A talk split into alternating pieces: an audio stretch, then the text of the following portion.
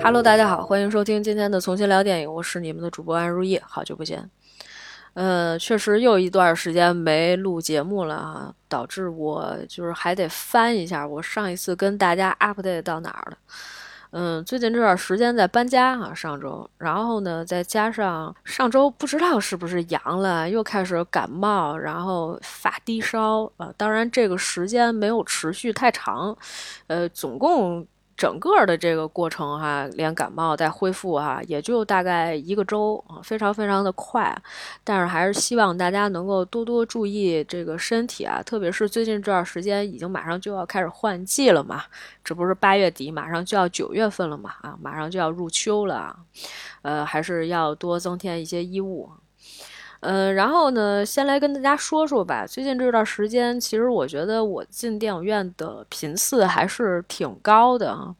看了最近几部上映的一些影片，然后有的时候挺愤愤不平的。嗯，今天来跟大家也是就是做一个闲聊吧，因为，呃，总不录总不录节目就时间长了吧，有时候就觉得说，哎呀，我是不是把这节目忘了？那是绝对不可能忘了它的，还是希望这个能多跟大家做一些交流啊，就是也想听听大家的一些想法。呃，先说说最近看的两部院线片儿，我们最后再来说燃冬哈。我第一个就是在八月底的时候非常想看的一部影片，应该也算是就是我在近期的一些这个影片当中比较期待的一部呢，是《暗杀风暴》。虽然这部影片啊，其实有一些名不见经传，甚至很多时候你就感觉好像没听过这个片子，上的悄无声息。上周五的时候上的，八月十八号。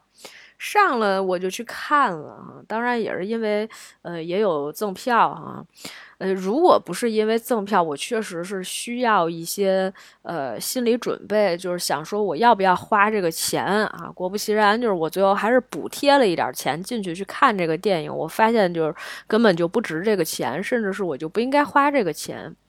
很多时候我还会在第一时间看完影片以后，觉得说啊这个电影不好看。然后呢，就希望大家不要再去电影院里浪费你的这个钱了。但是说白了，总有人不听。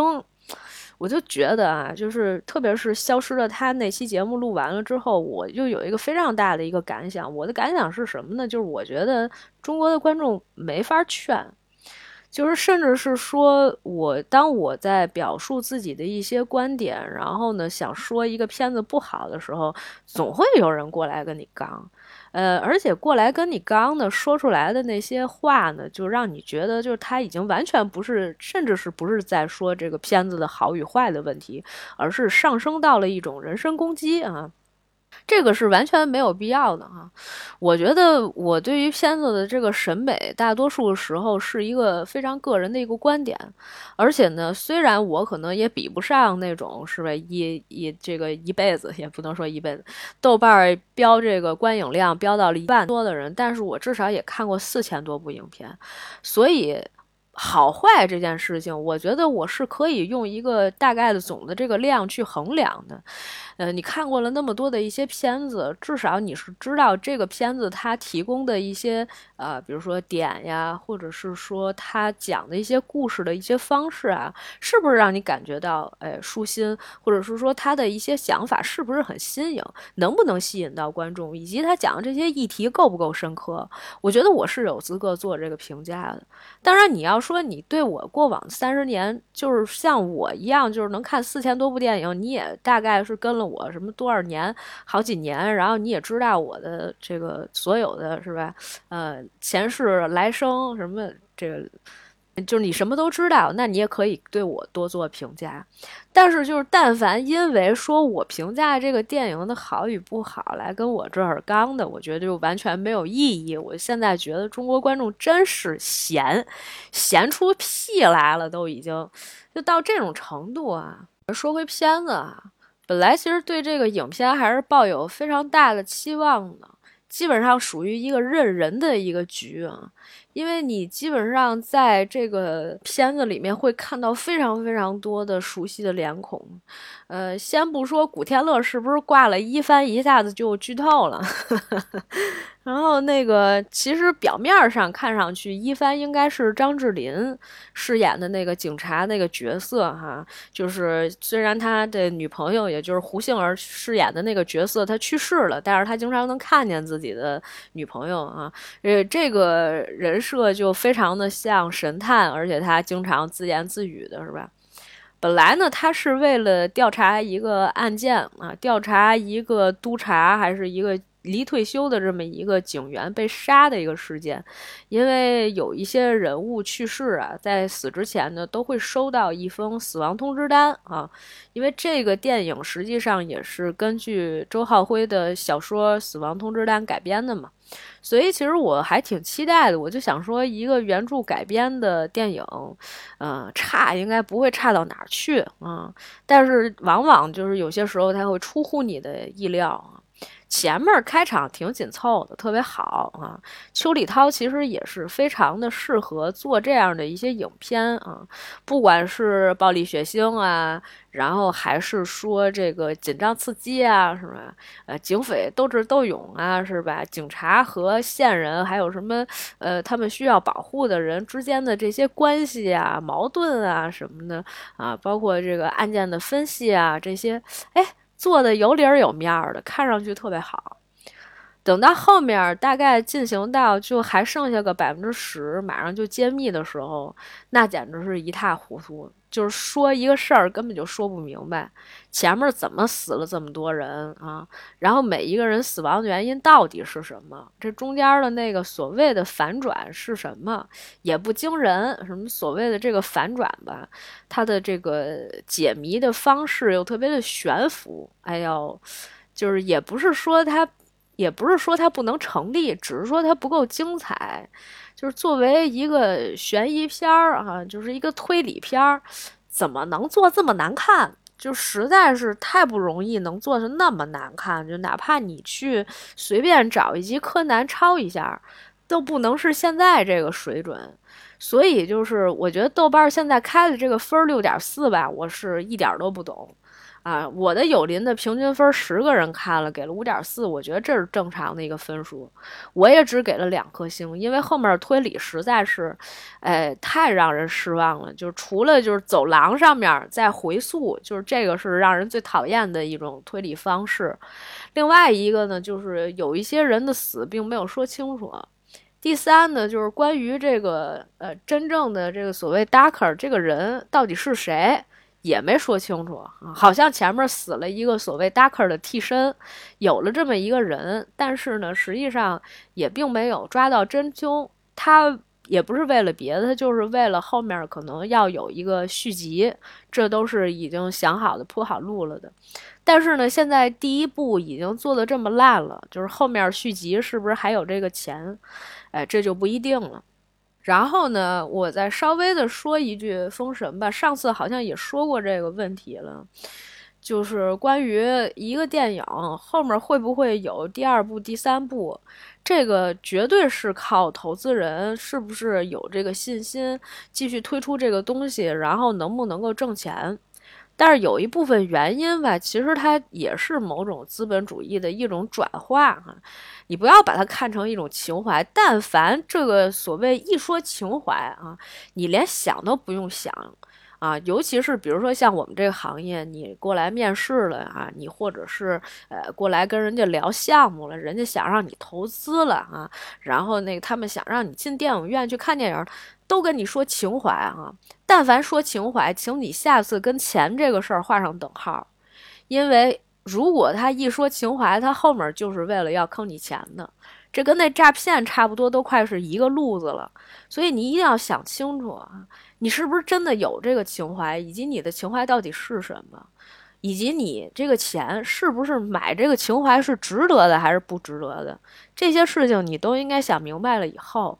你再说你去不去电影院再去支持他们，呃，后面拍不拍二三部的呢？说实话，也跟你没有多大关系。一个人根本改变不了一个电影项目的命运啊！以及你今天跟我吵，你骂完了我，甚至是我这一个节目哈，平均一个就是一个平台也就不到一千粉丝，我也影响不了一个电影啊。你骂我更影响不了任何的，改变不了任何的结局，好吗？哎，我也不知道为什么，就感觉好像有一个隔空对骂的机会了。可是哈，可能因为前一段时间一直没怎么说话，最近有一些激愤啊。OK，话不多说，说完了暗杀风暴，我们顺便也来说一说最后的真相。这个片子啊，嗯，怎么说呢？毁誉参半。本来我其实是想给一个及格分的，嗯，但是呢。就是在我这儿，这个片子达不到一个及格分的水准，因为其实这个片子大概分那么几块儿，我甚至没有办法把这个电影当做一个线性的叙事，它其实就分几块儿，一块儿呢是黄晓明饰演的这个律师，他在为这个闫妮饰演的这个所谓小姐的这个角色，按摩女郎的这个角色辩护啊，然后有。一段庭审是吧？包括他中间怎么样去跟这个呃按摩小姐去呃聊天儿是吧？然后呢，去让他诱供啊，就说出来一些本来他不是这么呃与事实不符的一些呃证据哈。呃，但是呢，他最重要的问题在于，不管是庭审的部分也好，还是诱供的部分也好，本身这个东西拍的太稚嫩了。嗯，因为我们去年其实讲过非常多次的这个毒舌律师，还有呃这个我最喜欢的正义回廊，呃，包括我们其实以前介绍过很多庭审的戏，甚至是包括啊全民目击这样的影片啊是。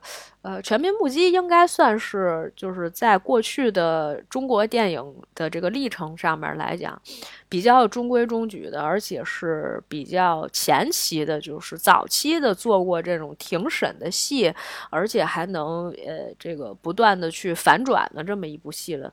那个的时候，非常目击的评价都不是说特别的好，但是呢，我是觉得。拿那个戏跟现在这个戏来比起来，仍然是绰绰有余的啊。庭审的部分，我甚至不知道他们到底在争一些什么，我就看都看不懂我怀疑我是不是被那个核辐射了？我最近老觉得自己脑子不好使啊。呃，所以就是我觉得，在我的理解上面来讲，庭审的部分在后面一旦就是这个剧情发生反转的时候，你会发现前面戏全好像跟废戏一样。就没什么意义，而且呢，我确实是觉得这个戏里面，不管是南妮也好，还是图门也好，他们牺牲其实都挺大的。演员演的好吗？呃，其实说实话，不能说是好，因为戏给他们的一些设定，其实完全不能让他们融入到那样的一个状态和一个氛围里面去，所以这是一个非常尴尬的事情。尴尬的地方就在于演员无法进入到你给他的那个情境，以导致说他的戏全部都是要靠他自己临场的发挥或者去想象，填补了所有的这些没有在戏里面所呈现出来的这个所谓的人物小传，这些小传里面。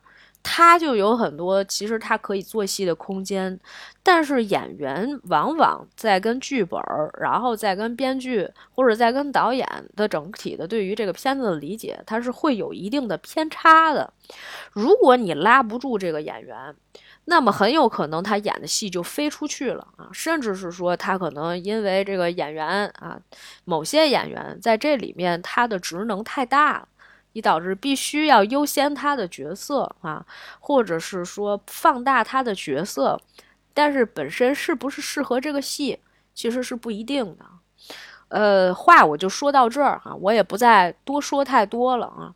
如果大家有兴趣的话，可以去电影院看一下，你就明白我说的什么意思。呃，那个，但是我还是要强调一句哈，我们并不提倡就所有的影片你都去电影院里面去看。呃，比如说这个《孤注一掷》，我到现在都没有 去电影院里看。我还记得，我突然想起来一句话，去年波米老师曾经说过一句话，说不管未来的这个电影市场到底是什么样的，你总可以用脚投票。但我没有想到说你们是真的，就是有一些观众真的是用用脚投票，就是脑子是一好东西，希望大家都能对吧？用起来，要不它就废了。都都辐射了，那怎么弄呢？好了，这个我们话不多说哈，我们今天来聊聊燃冬。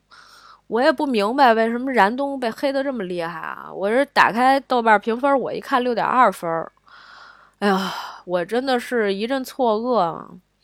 嗯，我其实挺欣喜的，我呃就是在八月二十二号那天，呃，燃冬刚刚上映的时候呢，我就去电影院里面把这部影片看了，因为其实我对他抱有一定的期待值，还是因为导演陈哲艺。本来其实我。当年并不是很看好陈哲艺的，因为那一年就是陈哲艺最早他的电影处女作《爸妈不在家》一下子就拿到了金马，呃第五十届的最佳影片奖，是一个非常非常大的黑马。我跟朋友讲，我说那一年你知道入围这个最佳影片的奖的这个影片和导演都是谁呢？比如说有王家卫的《一代宗师》。呃，有蔡明亮导演的《郊游》，还包括贾樟柯导演的《天注定》，以及杜琪峰导演的《独占》。那其实呢，应该说，除了《独占》应该算是一个偏商业片一点的一个电影以外，其他的其实都是现在随便拎出来一个，就算是影史上面可以留名的电影。但是呢，就是哎，在这么一些电影当中，没有想到，就是爸妈不在家，一下子就突围出来了，拿了当年的这个最佳影片奖。然后呢，嗯，除了这个陈哲艺导演的这一部《爸妈不在家》以外呢，之前，呃，后来导演又拍了另外一部影片，这个叫《热带雨》，也是在。那一年，一九年第三届平遥国际电影展上拿到了费穆荣誉最佳影片，呃，最佳女主角，还有影迷选择荣誉奖，然后也在第五十六届金马奖上拿到了最佳女主角的奖项，也就是女主杨艳艳拿到了奖，呃，也算是一个风光无两的一个片子。所以，作为陈哲艺的第三部长片。我还是充满期待的。前面两部影片，说实话，我那个时候对导演的一个设定就是，我觉得这导演肯定是有什么恋母情节，对吧？你前面拍的那戏吧，都有点儿，是吧？一个年轻的小年轻喜欢上了他们家的菲佣啊，虽然这个情感其实相对来讲是比较复杂的，那么后面其实是一个师生恋嘛。甚至是说，这个师生恋里面，老师的意愿成分到底有多少？我觉得并不是很多。如果你看这个戏，你就会明白大概是一个什么感觉啊。但是如果说你现在让我回想起来，我再怎么去描述一下《爸妈不在家》和《热带雨》的这种剧情，其实我是很难描述出来。所以你能够感知出来的就是什么呢？这一部啊，燃冬，它也会像是之前的那个电影一样，可能并没有那么多的一些，呃，所谓的这个剧情也好，它其实就是一个剧情片，甚至是我们会把它定义成为一个文艺片。所以，当它是一个文艺片的时候，你知道它是一个文艺片的时候，你对它所产生的期待就没有那么大。可是。这个片子最大的问题就是什么呢？他找了三个顶流来演。首先，刘昊然和周冬雨，那绝对是可以算是现在的华语影坛里面年轻一代的演员当中的一线演员了。刘昊然之前的作品，除了呃陈思诚的那些《唐探》的系列以外，然后还有什么《一点就到家》呀，还有什么呀？我都不知道，我不记得了哈。但是基本上都是大银幕作品，也没怎么演过电视剧。周冬雨呢是获过很多奖了，这个不用多说。甚至是，呃，有一个时代里面，她基本上已经替代掉了百合，是吧？已经替代掉了白姐，成为了小妞电影的首选人物。而且周冬雨的演技确实是很好。一会儿我们就举例子来说，为什么她演得好。那。除了这两个已经算是一线的顶流以外，还有一个人，其实他属于一个，嗯，我觉得算是次顶流。他是因为屈楚萧是因为之前曾经有过一些所谓的这个传闻啊，不是说特别的正面，但是这确实是私人生活，但是也影响到了一部分就是他的一些口碑，那段时间他就沉寂了一段时间。但是在此之前，《流浪地球一》里面，它绝对应该算是一番的位置。虽然你现在可能想起来的时候，你觉得哦，我现在能想起来第一个人，那应该是吴京，对吧？但是实际上，《流浪地球》在第一部里面最重要的角色主视角，那就是屈楚萧。而且后来屈楚萧还演了一个沙漠导演的电影，我不知道大家有没有看过，但是我们的节目里面曾经提到过。那片子就叫《我要我们在一起》，当时是他跟张静怡两个人演。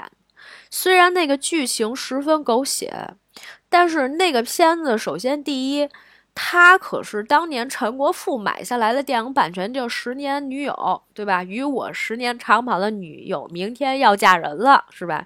原来是豆瓣里面特别红的一个帖子，所以其实给他的题材都是不错的，而且呢。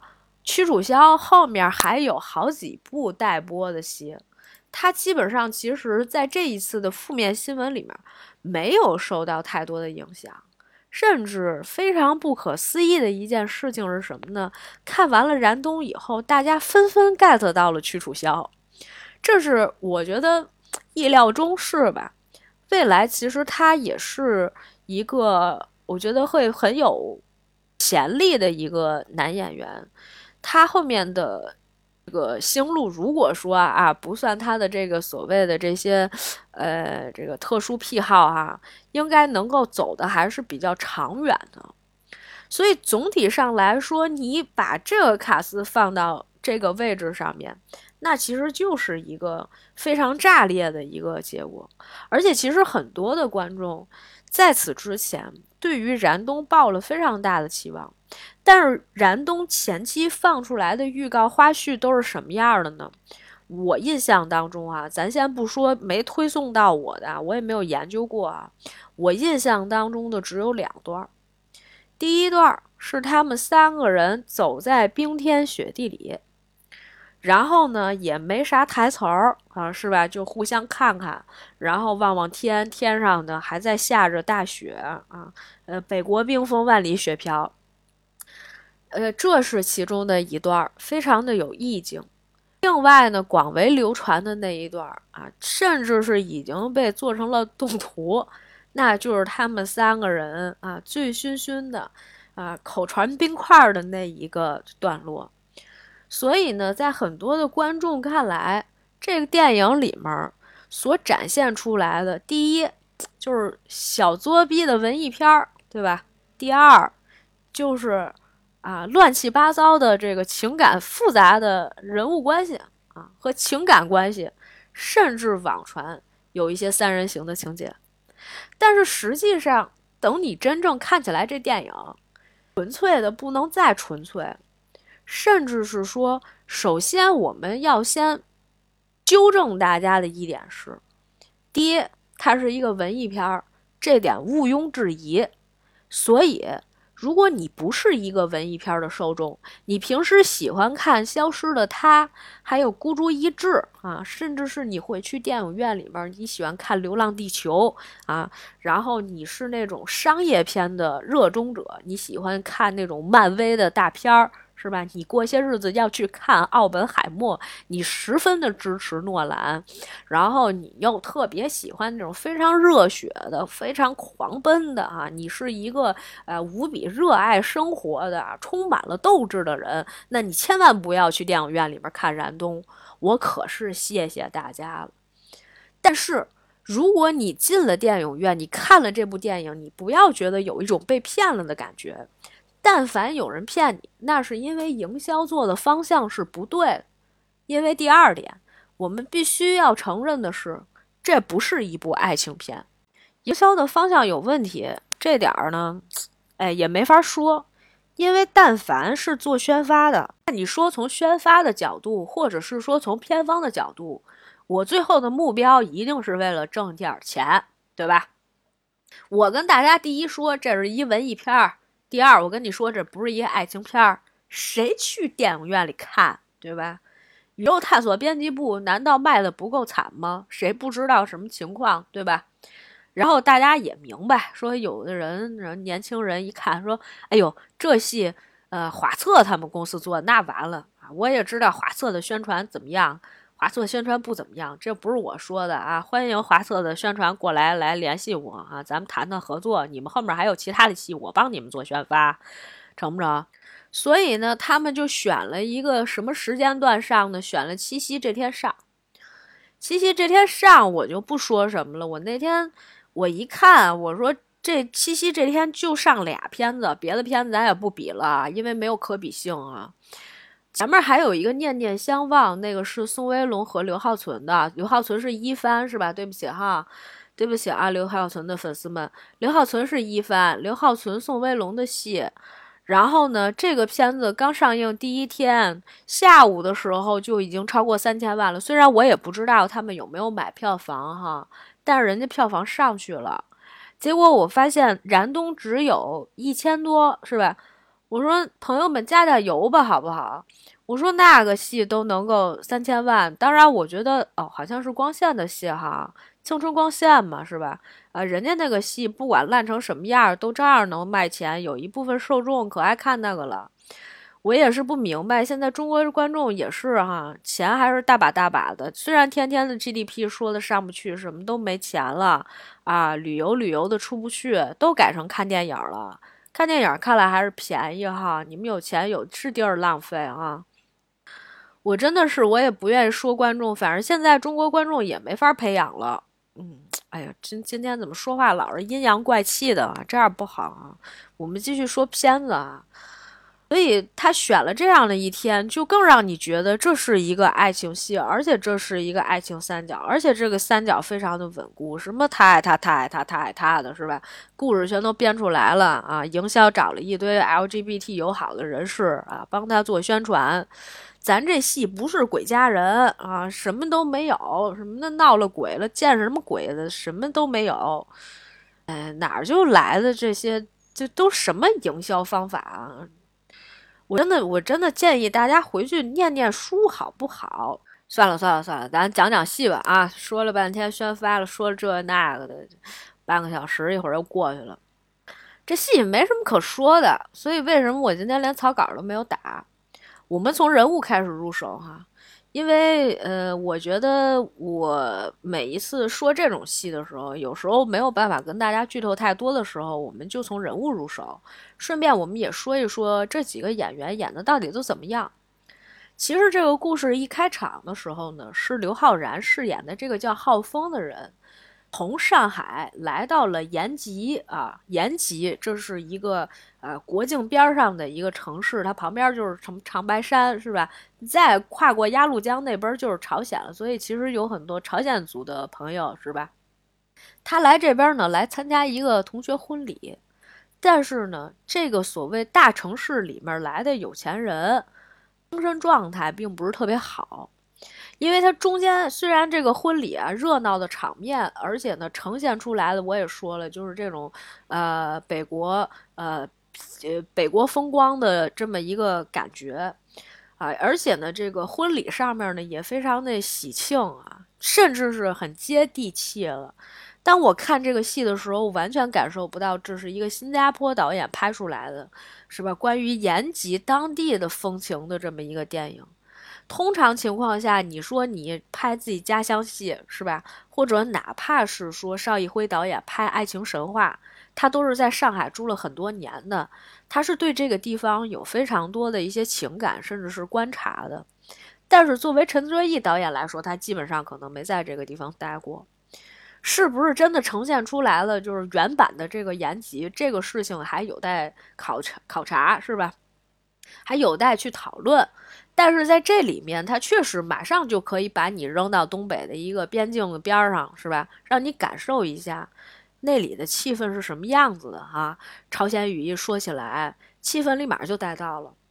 但是刘昊然饰演的这个浩峰在里面，他是一个有精神问题的人，他是要定期的去，呃，精神卫生院要去做检查的。但是刚好呢，就这段时间他都没有去做检查，每次人家接起来电话，他就说你找错了，他不想再去治了。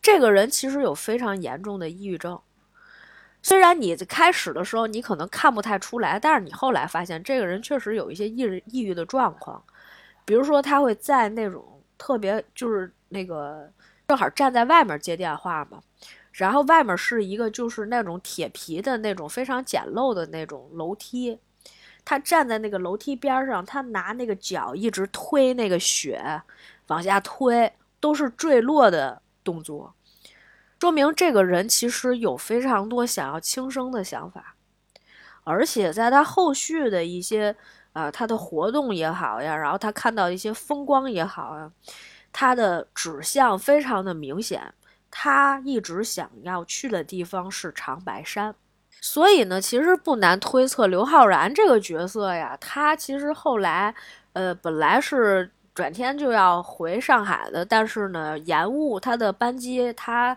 这个迟到了，没有赶上几天，可能一天才有一班，所以他就多留了两天。他就一直想去长白山，他去了长白山，可能也就要结束自己的生命了。所以他这一趟旅程当中，其实他的抑郁症是已经到了一个非常严重的地步了，而且他是不爱跟人说话的，他已经没法正常跟人沟通了。所以他呢，就是第二天等于他。就是参加完婚礼以后，他跟了那么一个团儿，这个团儿里面他就遇到了这个周冬雨饰演的这个导游，叫做娜娜。娜娜第一开始的时候，其实就看出来刘昊然的这个角色吧，他跟其他的人都不太沟通，而且呢，他这个整个人的状态就比较闭塞。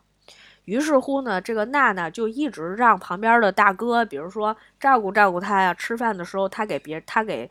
呃，浩峰跟别人安排在一桌，让他去吃饭呀，甚至晚上的时候呢，就拉着他一块儿出来喝酒呀，来聊一聊天。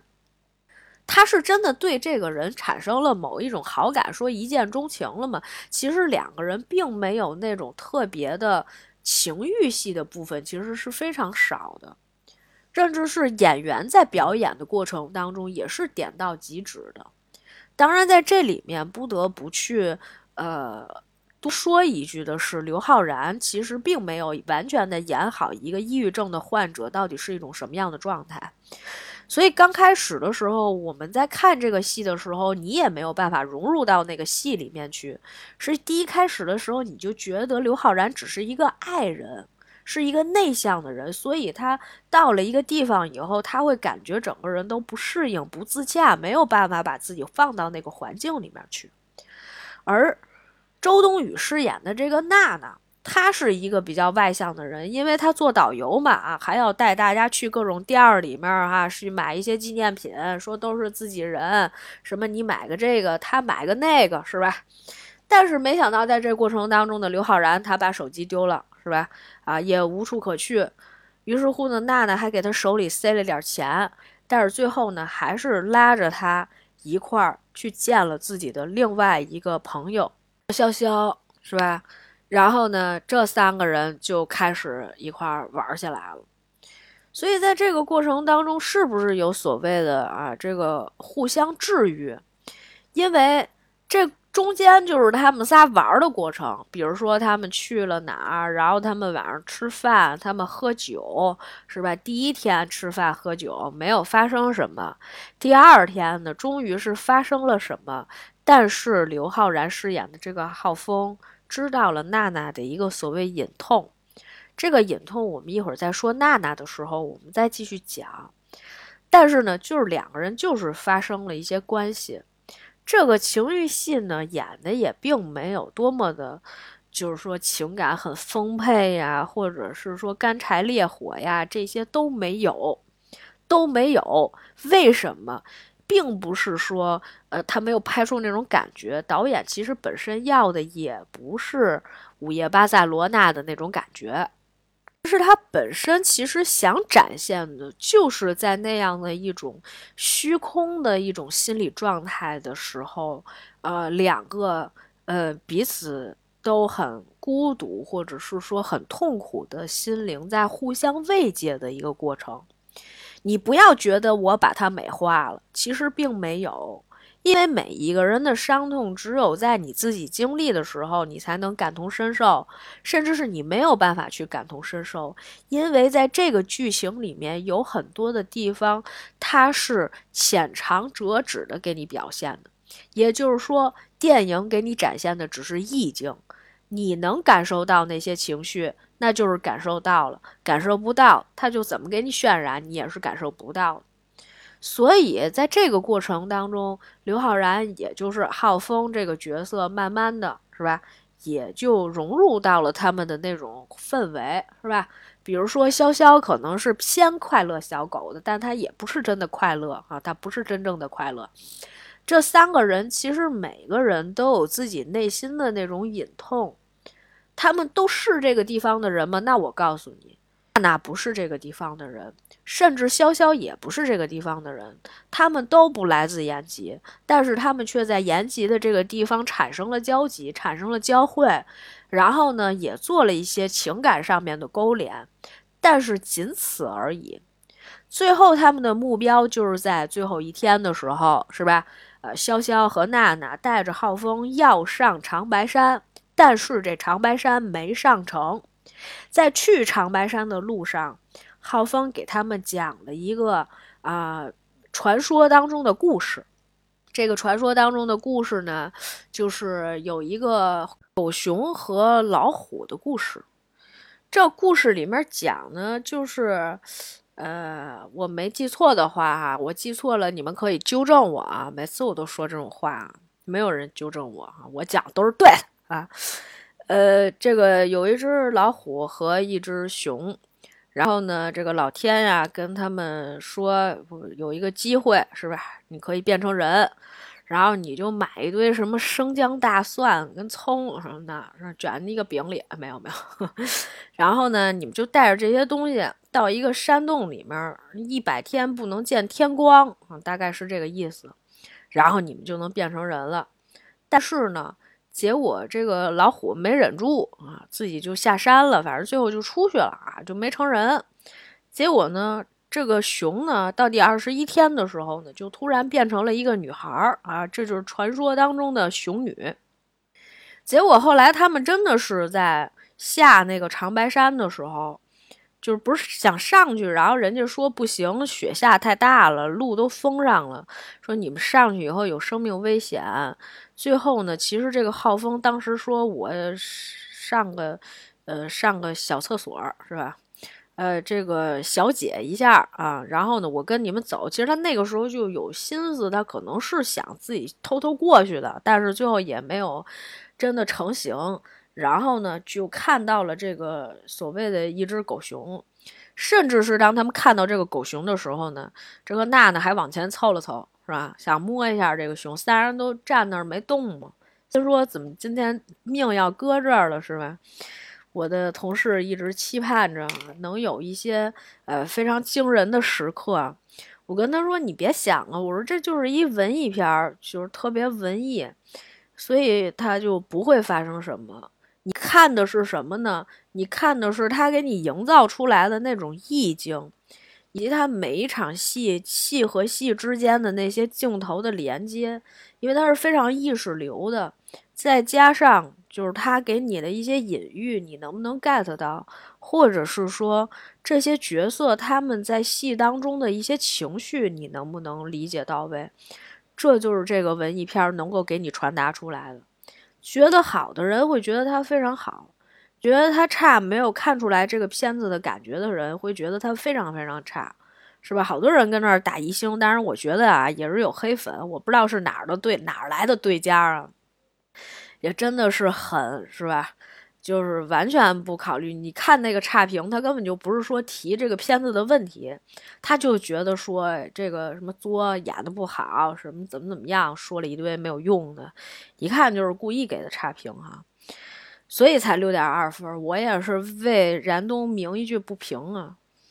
然后呢，这个是刘昊然饰演的浩峰这个角色，那娜娜呢，其实也很简单。因为娜娜那个角色啊，她原本并不是一个呃，这个就是专业的导游，他就为了干点事儿挣点钱嘛，是吧？一看就是为了挣钱，挣钱也不是为了别的，就是活下去，就这么简单。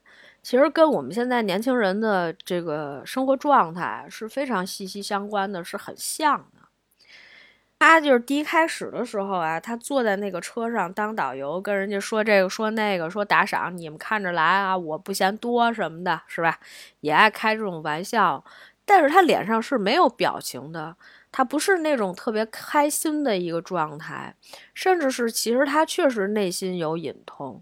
他坐在那个导游那个座上，那个大巴车上的时候，他跟那儿按脚，他其实脚上有一个非常大的一个疤。然后呢，他还不愿意让那小孩看见。八后来呢，在他再一次跟浩峰两个人马上就要是吧干柴烈火的时候，我我只是用一个词儿啊来形容那个事儿啊，就是马上就要是吧，嗯，然后就突然之间呢，就浩峰就摸到了他这个脚上的这个疤，然后他一下子就退缩，整个人就不好了啊，直接就给浩峰给推开了。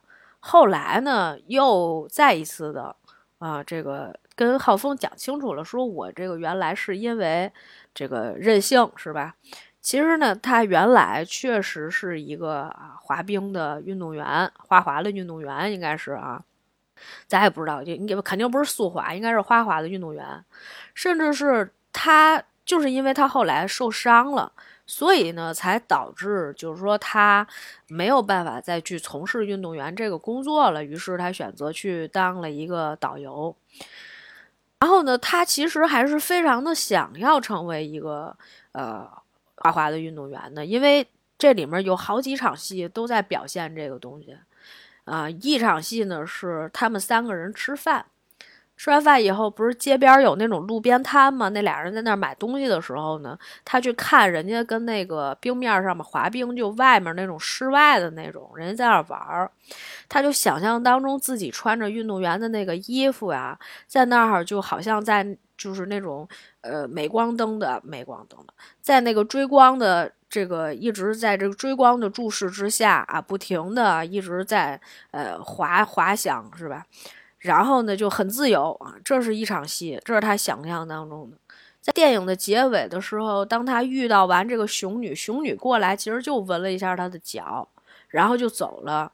他就又一次还是有一个场景，就那场景是为数不多的这个戏里面花了一点钱做后期的，就是一个滑冰的一个场景，他在冰上飞舞的这么一个场景，就这两场戏，剩下的还有一场戏呢。就是他有一个呃队友是吧？给他把他以前的一些奖杯奖状都送回去了，送送回来了，想让他回队里面，但是呢他也没同意。然后听说呢教练也没撑住啊，病了，然后后来去世了。那场戏其实稍微有一点点刻意，但是就这也怕这个观众是不是能看得出来看不出来啊？反正就给了这么一场戏，呃，当然他那个队友演的有一点点僵，是吧？那场戏是稍微有那么一点点的，就是大家有一些不适应啊。反正我我我是觉得有一点点刻意，但是你也能明白，就导演到底想要一个什么样的一个氛围和一个状态。但是最后结尾是什么呢？结尾是他其实已经很久没有回家，他给家里打了一个电话，还是家里面给他打电话，他说他过年要回去。这就是他人物上面的一个转变，然后我们再来说说潇潇。潇潇从第一开始开场的时候，他就是躺在那儿，他的一个小外甥还是谁就跟他说：“你看你天天跟那儿躺着，是吧？”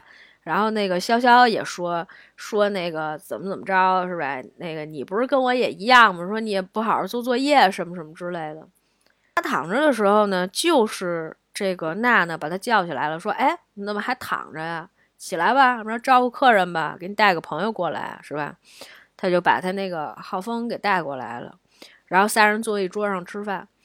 后来是，其实潇潇一直是喜欢娜娜的，而且他一直在一个什么特殊的日子主动约娜娜。娜娜直接就问了他一句，他说：“你不是要跟我表白吧？”这是一个非常破坏氛围的一件事情。它破坏氛围的点就在于，其实女孩一下子就戳破了你想要说的话，但是呢，他却非常好的也展现出来了，就是我们两个人之间的界限是什么呢？我告诉你，我知道你喜欢我，但是咱俩不可能，我仍旧希望跟你只成为这种朋友的关系，咱们继续相处。所以你可千万不要做出那些什么让大家彼此都尴尬的事情，提前已经都点那儿了，而且点了不止一次。第一次是因为表白这个事情，第二次是娜娜跟他在舞池里面跳舞，那会儿浩峰啊已经不行了，浩峰总吃冰块嘛，冰块代表什么呢？就是冰块融化的时候是吧，他都可以流那个水，但是浩峰他其实是哭不出来的，他眼泪是流不出来的，所以呢，就是他其实一直都想哭，就怎么都哭不出来，最后在那个地方哭出来了。浩峰在那儿哭的时候呢，正好就娜娜跟潇潇两个人在舞池里面跳舞，离得非常近。娜娜呢也是贴着潇潇跳的，潇潇就觉得，哎，你看我就是，是吧？想亲娜娜一下，娜娜就突然就离他很远，就跟他说，哎，你是不是喝多了呀？哎，就问了这么一句，其实就是非常明确，就是。我们之间看上去好像是非常好的那种关系，甚至是我可以跟你贴得很近，但是你要知道线在哪儿。有的时候男生是不知道，只有女生知道，这也是挺尴尬的，对吧？就是他觉得他能越那个线，其实他不能。那其实潇潇呢，也不是说没有什么别的志向，只是对于他来说，他可能有一个爱而不得。那他是不是有远大的目标和方向呢？这一点其实我们在电影里面是不是很清楚的？只是他开始的时候，他躺在那儿的时候，他是被娜娜唤醒的。但是中间经历了一圈的周折之后，他发现娜娜其实并不想跟他在一起。他关于感情这一块的希望完全都破灭了，甚至是就是有人在分析的时候说，娜娜第一开始跟他们俩人坐在一桌吃饭的时候，他就跟。潇潇明确表示：“他说，你看浩峰那个表，他这个表特别贵，咱俩一辈子都不可能买起这个表，就说明其实他们两个人跟这个，呃，浩峰之间是有一个阶级差距的。而且娜娜自己也清楚，她也不会是跟浩峰在一起的那个人，所以就没有什么所谓爱情不爱情，她也没有说爱上这个人，只是你看，明明大家不是一个阶级的。”平常大家也不会遇到，虽然说其实浩峰那个角色，他是一个，他好像也是一个河南人，他是一个河南人，他就是那种小镇青年，是吧？不会别的，家里就教给他，你从小到大你就念书就行，只要你会念书，是吧？你努力工作，你将来去了大城市，你就能挣挺多钱的。就是因为这。他去了上海，他挣了不少钱了，但是他没有朋友，他仍然抑郁啊，对吧？但是他这个时候其实已经跨越了阶级了，他已经变成跟娜娜那些人相比，他已经是一个有钱人了。但是他其实过得并不快乐。但是娜娜即便是如此，娜娜并不想稳定下来，所以她没有选他身边的那个潇潇，她反而选择了跟浩峰这样的人去抱团儿。其实是因为大家都有隐痛的，甚至是说，其实娜娜可能如果不是因为她的所谓任性，不是因为她受了伤，不是因为她没有办法再成为一个花滑运动员，这些种种的因素，她也有可能像浩峰一样那么成功。但她还有机会吗？她没有机会了，所以她也没有办法去面对她的家人。她能做什么呢？她所有的失败是源于她自己吗？难道我们又要把这个责任完全推给社会吗？都是不现实的事情。所以他能做的是什么呢？他也没有怨天尤人，他就是努力的继续在生活，啊，成为世俗意义上的那种人们觉得应该活下去，你应该生活，你怎么都要生活的这么一个人。但是他认了吗？其实他没有认。是说他没有认，他有别的办法吗？没有，现阶段没有。现阶段只能让别人让自己看上去好像是认命了一样。那对于潇潇来说呢？其实潇潇也有很多机会的。潇潇在这个戏里面一直以来，他就是哎很努力，是吧？我会做菜，我是一个厨子。我跟你讲，跟客人给客人做的菜和给朋友做的菜那是不一样的。他会把浩峰当做情敌吗？其实他没有把浩峰当做情敌。就这个戏里面每一个人的欲望都没有那么深，所以它并不是一个爱情戏。他的状态就是我其实一直在一个低谷状态，我想得到一些东西。作为浩峰也好，和作为娜娜也好，相比于潇潇，他们想得到的那些东西都是非常空的、非常虚的一些东西。但是对于潇潇来说，他可能觉得他得想得到那个东西其实非常简单，他就在我身边，啊，就是一个我很喜欢的一个姑娘，但是我也没有办法能跟她在一起。就是这么一个人，我觉得我是可以，我努力，我是能够追上他的。反正这小镇也没几个人，是吧？年轻人也没有几个，适龄的也没有几个，优秀的也没有几个。但是到了最后那个结尾的时候，他还是想要说，嗯，到了这个时候，那我就必须承认，我在这个地方已经失败了，所以我选择了离开这个地方，我可能要走了。他跟他的小外甥说：“那我可走了，你可别后悔。”但这话真的是跟小外甥说的吗？小外甥就说：“你看，你天天跟这儿躺着，是吧？你这不跟我一样，你也不学习，啥也不干，行呗？那我走呗，那我走了。”坐起身来，原本电影开场的时候，他虽然在干活，是吧？但是他一直就是躺着，他也不干什么事儿。结尾的时候，他终于从躺着坐起来了，但是他离开了这个城市，骑着他的小摩托，是吧？他有一瞬间，他开着那个车。他想撞到那个大卡车上，我就问你，你觉得他多少成分上是开玩笑，有多少成分上他是真的是觉得生活到底有什么意思呀？对吧？他是在开玩笑吗？就问一个问题：现在年轻人都说自己躺平了，是有哪个年轻人从第一开始的时候他就是想躺平的呀？不是这样的。所以你告诉我，这个电影它它是一个爱情片吗？爱情片从来不是这样的。爱情片教给你的就是 PUA，如果你看《念念相忘》，那绝对就是一场赤裸裸的 PUA，是吧？我都不用看，我看见别人评价了，这戏连想都不用想，肯定就那些非常扭曲的什么情感关系、虐恋关系、虐来虐去的，不就那点事儿？难难不成是还能有什么别的吗？也不就是不过就是我强迫你跟我在一起，你开始不愿意，你时间长你就日久生情，你爱上我了。那是爱吗？那可不一定。这个戏里面根本就不强调什么爱不爱这件事情。虽然浴室的那场情欲戏确实做得很好，有一种难舍难分的感觉，是他们在下了长白山，就是没上到那个天池上面去。我刚才一直在说长白山，就是说天池，他们没上去看那天池嘛。就是上那个天池，他没上去。然后呢，他们看见那个熊女，然后之后他们下来了，下来了之后是。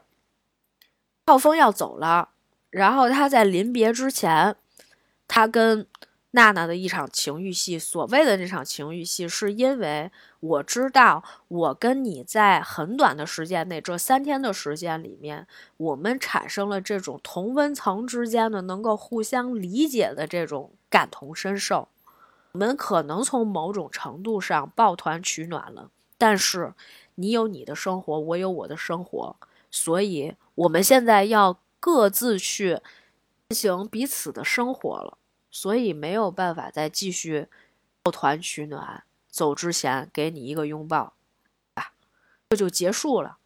还隔着一层这个防水的那个那个罩子呢，是因为他们本身之间就是有这么一层东西，这层东西是割不掉的，是没有办法解开的。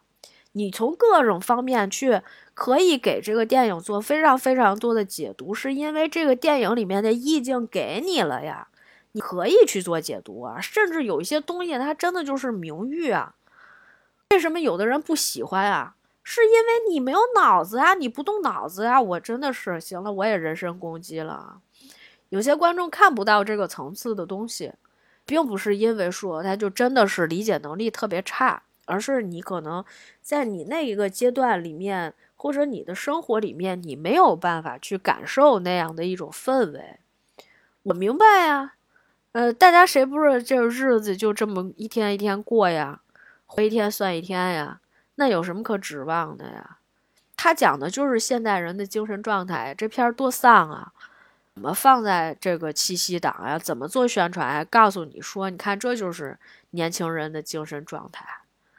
那可是，那你说谁能跑电影院里面去看这种片子？宣传怎么给你做？嗯，演员的演技呢，实在是怎么说？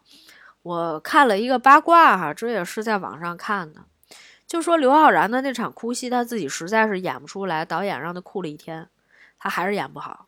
然后周冬雨就过去给他示范，示范完了效果也不好。呃，可以说刘昊然在这部戏里面仍旧表现出来了那种羞涩的大男孩的状态，但是这和电影里面想要呈现出来的他那种想要抑郁、想要轻生的状态还是有一点点的差别的，甚至说他其实没有完全的找得到那种状态，所以只能靠意境，只能靠就是说你。就是有一些镜头带到的是浩峰他的主视觉嘛，对吧？就是说他的视角里面是什么样子的。所以呢，就是说，好像弥补了一些，就是大家能理解这个人到底要干嘛。比如说，他经经常就是他翻那个呃书店里面的那些连环画什么的，他也是看老虎、看熊，然后看天池这样的一些场景。但是实际上，呃，就是从刘昊然的这个本身的表演上来说啊，还是欠缺了很多的层次感。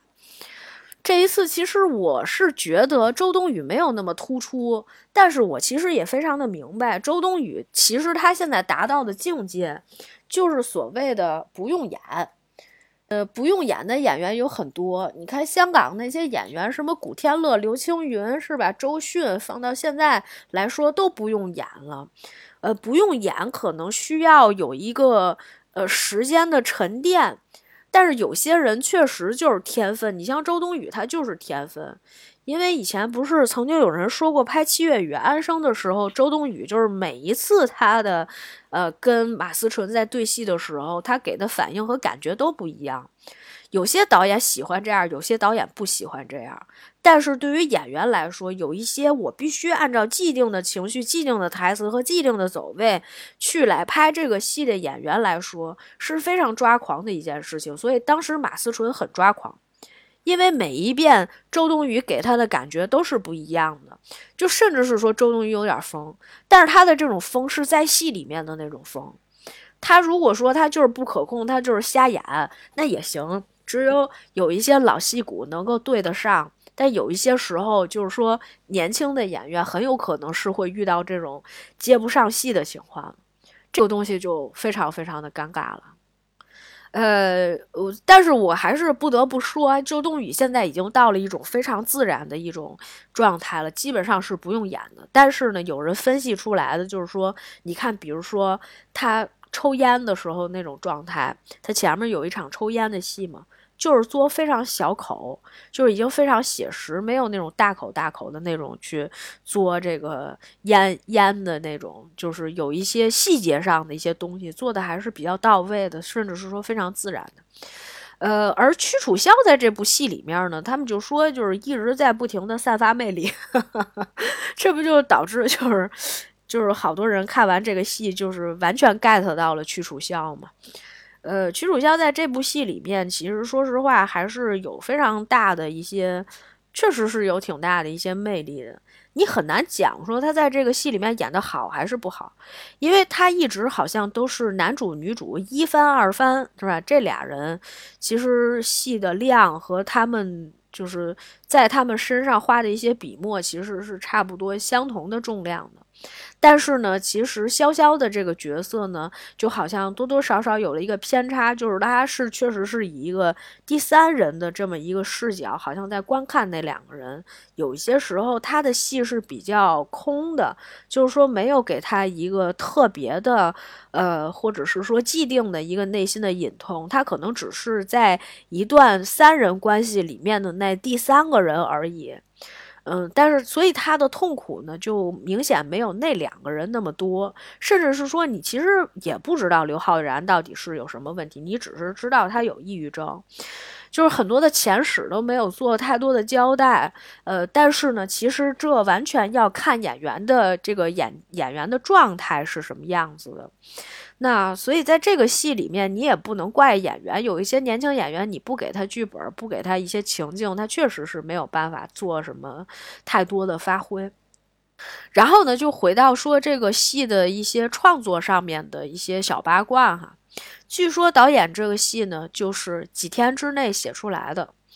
然后呢，所以就是他导演好像还有一种骄傲啊，说有一段时间那个就是把这仨演员都敲了，因为那个当时他找周冬雨的时候，周冬雨是之前在疫情期间线上跟他合作过一次，两个人没有见过面，他跟陈导，所以呢，后来导演邀请他来一块儿演这个燃冬的时候呢，周冬雨就一口答应了，说当时就没有剧本。后来呢，是听说这仨人都没剧本，就他敲一个导演倒是也挺 任性的啊，就是这么厉害，然后直接就敲了一个呃这么强大的一个卡斯哈，竟然没有给任何一个人剧本，仨人全找他要剧本，然后结果导演跟他们说他阳了。所以这仨人就也都没找他要剧本，最后这戏就拍了啊，就几天写的。但是实际上，我不得不去承认，就这个戏，呃，比较的意识流，但是它的剪辑和它的场景上的呈现，甚至是这三个人的这个在空间上的一些走位，哈，其实是非常非常好的。我只说一场戏吧。呃，我记得好像有一场戏是讲说那天，呃，周冬雨好像是那个娜娜在洗澡吧，还是干嘛的？反正浩峰出来了，然后呢是潇潇就带着他说说那个我带你走去怎么怎么着，就反正最后呢是。把潇潇把浩峰带回了他的酒店，然后结果带到他酒店之后呢，俩人就说：“那你我不太习惯一个人。”然后浩峰就把潇潇带上楼去了，两个人在酒店里面。后来好像是浩峰躺下了，躺下了以后，镜头推进下一个镜头是三个人走在一个就是。冰砖堆的那个迷宫里面，然后三个人一直在互相找，就是都在找出口，但是都找不着，甚至是这三个人完全没有出现在同一个镜头里面。就是这个，比如说，呃，浩峰先在外面走，走着走着，然后突然之间他从一个地方消失了，然后这个时候娜娜从另外一个口又出来，然后继续找出口，就是这仨人在那个迷宫里面基本上都没有碰见过。这也是他们生活当中的一种真实的写照，也就是他们在这个过程当中，他们一直在不不停的去寻找一个出口，有很多这种非常意象化的一些表达，是我在这些年的，呃，国产的院线片儿里面其实是没有看到过的一个类型。前一段时间说没有看到的是，呃，宇宙探索编辑部吧，那也是一个比较新鲜感的，然后比较。呃，有点黑色幽默的这么一个电影嘛，呃，也是我觉得一个比较大的一个突破。然后这一次又轮到了燃冬，其实是我非常欣喜的看到的这样的一部影片。因为我说实话，已经好多年没有说看文艺片儿，就我能看进去。我现在其实岁数大了，可能是就是我看文艺片的时候，我真的有些时候觉得他们是在无痛呻无病呻吟。然后，但是你又会发现，呃，比如说像那个去年是吧，有一部叫做《世界上最糟糕的人》，因为我们也一直在提，为什么提到这部戏，是因为我今天看见。呃，秦岚老师发了一个微博啊，然后驼姐也转了。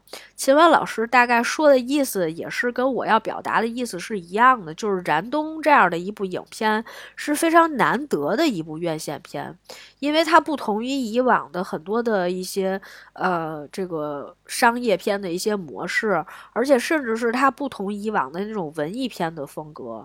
那文艺片的风格上来讲，它呈现的实际上是一个，呃，就是我国是吧？东北边境的一些呃这个。比较少数民族风貌的，或者是说这种地区风貌的一个影片，它甚至展现的真的不是说那种非常大众的一个审美，或者是说非常大众的一个视角。因为如果你看商业片，不管是孤注一掷啊，什么消失的他呀，不是说咱一定非得去东南亚呀，但是它本身讲的故事是非常贴近你的现在的生活的，不管是一个画家，一个这个什么潜水教练，或者说一个画。话剧导演是非常城市化的一面，但是实际上他把这三个人是吧？呃，本来是可以有非常美好光明未来的一些年轻人，就放在了一个国境边上，一个三四线的一个小城市，然后这个小城市只能靠它的旅游业是吧？来呃这个发展。在这样的一个过程当中，就是结识的三个人互相取暖，呃，但是其实我并不承认他们真正互相治愈了。因为我觉得，其实他们来到这样的一个地方，实际上是隐藏了自己的伤痛，不让别人看见，不让外面的人看见，所以躲在了一个小角落，是吧？这么一个鸟不拉屎的这么一个地儿，我不是说延吉不好啊，而是说延吉这种地儿，是吧？你不可能，你说年轻人你不去大城市，对吧？你来这种小地儿，是吧？天天当一个厨师也好，当一个导游也好，那你能挣几个钱呀，对吧？你从大城市来了，从上海过来了，谁没事跑延吉来呀？来了延吉，还在延吉待了好几天，是吧？其实是为了逃离大城市里面。呃，或者是说这个时代发展，或者这个时代已经开始走下坡路，或者这个经济已经开始下行的这种情况下，人们的那种彷徨吧。年轻人都想躺平了嘛？年轻人不是躺着没有事情做，也不学习，也没有长进，你还不是一样哈？除了这些什么九零后、零零后，是不是也是一样的？为什么是现在这样一种状态？你说这怎么宣吧？但是他确实是一个。就是我不知道为什么是一个新加坡的导演来拍出了一个，呃，我国的现在大多数的年轻人的一种现状。反正一线城市里面还有很多人都是这样的一种现状，是吧？我周围的同事九九年的孩子，天天在那喊世界毁灭嘛，是吧？就是这么一个精神状态。反正就是大家活一天算一天，都这么一个状态啊。OK，我我说远了，所以就其实本身来讲。这个戏不管是从摄影的角度还是叙事的角度，其实它都不是一个非常常规的一个，甚至是在今年的这样的一个大环境里面，你都没有见过的一个片子。很多的时候，我们都讲说，观众是需要去。培养的，或者是说看这个戏是有门槛的，确实是有门槛。这个门槛就是，如果你不经常看一些文艺片，我们在开始的时候也已经说过，如果你不经常看文艺片，你看这个戏一定会觉得很累的，你不知所措，你不知道他们在讲什么，跟你打开了一个什么散文一样，没头没尾的。以前人们啊吹嘘嘛，就觉得好嘛，就是那种宏大叙事，那就是《封神》是吧？第一部、第二部、第三部，我们讲的是那种人神斗是吧？呃，怎么样才能争夺权力是吧？展现你的力量啊，脱光了衣服看肌肉是吧？什么雄性，什么雌性，就在这里面其实是不分的，这才是一个我觉得就是说，不要总是给别人展现出来就是好的那一面。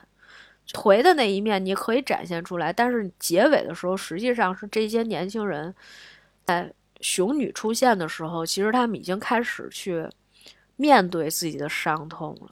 但是有没有治愈的？没有治愈，就好像是娜娜她脚上那个伤一样，那个伤是一辈子都会留疤的，甚至是冬天天气冷的时候，它还会再发作。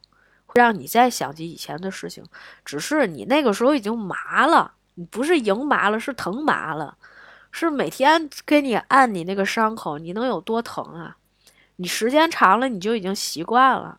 这点小伤算不了什么。我其实我，你看我今天讲了半天是吧？我那天收到一个评论哈，希望大家能去某一个是吧什么一数字的那个平台里面啊，去给我做一些评论。我可谢谢大家了。我也收到了就那么一个评论，就是他说，嗯，我这个节目吧，每一句话说完了他都懂，但是连起来他不知道我说的是什么意思。我说的其实。这还不够明确吗？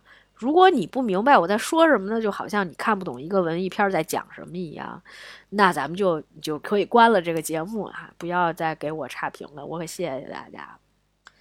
呃，观众需要培养吗？以前我们总觉得观众需要培养，但是现在你会发现，观众需要迎合。如果你不去迎合他呢，他就要骂你，是吧？但是我是觉得，我还是很欣喜能够看到这样的一个影片，哪怕只是一个新加坡导演拍的一个电影。嗯，我仍然能觉得，就是在二零二三年这样的一个环境里面，能够看到燃冬这样的电影，我已经很欣慰了。虽然说上映的第三天是吧，已经看到还是第四天，呃，一下子这个排片变成了零点六或者零点四，可能有很多的人没有办法在电影院里面看到这部电影。但是我还是希望他，如果有一天他上流媒体的时候，大家还可以去在。看一看，再感受一下。其实他给我的一些视觉上的、视听上的一些感受还是相当不错的。呃，虽然说主人公在电影里面没有得到治愈，但是我觉得我有在这个电影里面得到一些安慰，就是说还是会有人去想拍一个他们心目当中的一个，嗯，他们觉得好的一个电影。嗯，也是有一些就是媒体人或者是影评人，他们看到了这个电影，他们能看到这个电影，呃，就是优秀的那一面，说值得称赞的那一面。可能观众还是需要一些土壤，呃，让他们能够培养自己的这种兴趣，让更多的人知道，就是文艺片大概是一个什么样子的哈。比如说，我从前其实一直都没法看《红长袖》。啊，也许有一天我还是有机会再去看一下导演的一些作品，就是这个电影还是会让你静下心来去体会一段北国风光。呃，主角有没有被治愈我不知道，但是我觉得作为观众我是有被治愈到的。嗯，特别提一下，这个电影的摄影指导呢是于静平老师啊，也是一个非常出色的一个摄影指导。我相信在这个戏里面，呃，他是功不可没的啊，应该是说有非常大的一部分原因，也是因为摄影指导确实在这个戏里面做出做了不少的功夫，和导演做了非常好的一些配合。呃，这个说回这个秦岚老师在他的微博上面说的那段话里面，就是我记得有一段印象特别深刻啊，就是因为有那个嗯，这个粉丝吧，大概是就是也在问他，影迷也在问他，说你说如果当年世界上最糟糕的人引进大陆，然后让中国的观众看到了，大家会怎么评价这部电影？秦岚老师给的就说，那就大家一块骂这个女的是个渣渣，真的就是会这样。嗯，所以就是我觉得我们还是需要在不同的方面去看到这个电影的一些优点，呃，以及我觉得这将是一条非常漫长的一个道路。但是我希望有一天《燃冬》这部电影可以被更多的人看到，也可以被呃电影界的人士所认可，或者是说，啊，我希望他能够得到一个证明，不要每天再去骂这些影片了，该骂的片子你们都不骂。那你们就是真的看不懂电影，那你们就别看电影了。真的，我我宁愿说这个电影业不要再这样发展下去了。真的，怎么跟这个社会这怎么跟这个时代一样变得越来越差？唉，算了，说起来就感觉好像很丧的样子啊。如果这个呃你周围的电影院还有一些排片啊，还是鼓励大家去电影院啊。喜欢文艺片的朋友，还是鼓励大家去电影院去。看一看这样的一部电影，呃，别的我也就不多说了。你可以在喜马拉雅、小宇宙、网易云音乐、QQ 音乐以及泛用型播客 Podcast 收听我们的节目。同时，欢迎你关注我们的微信公众号“重新聊电影”，你会在那里得到更多的一些啊，我们在节目里面不会说到的电影资讯。好了，感谢你收听今天的节目，我们下次再见。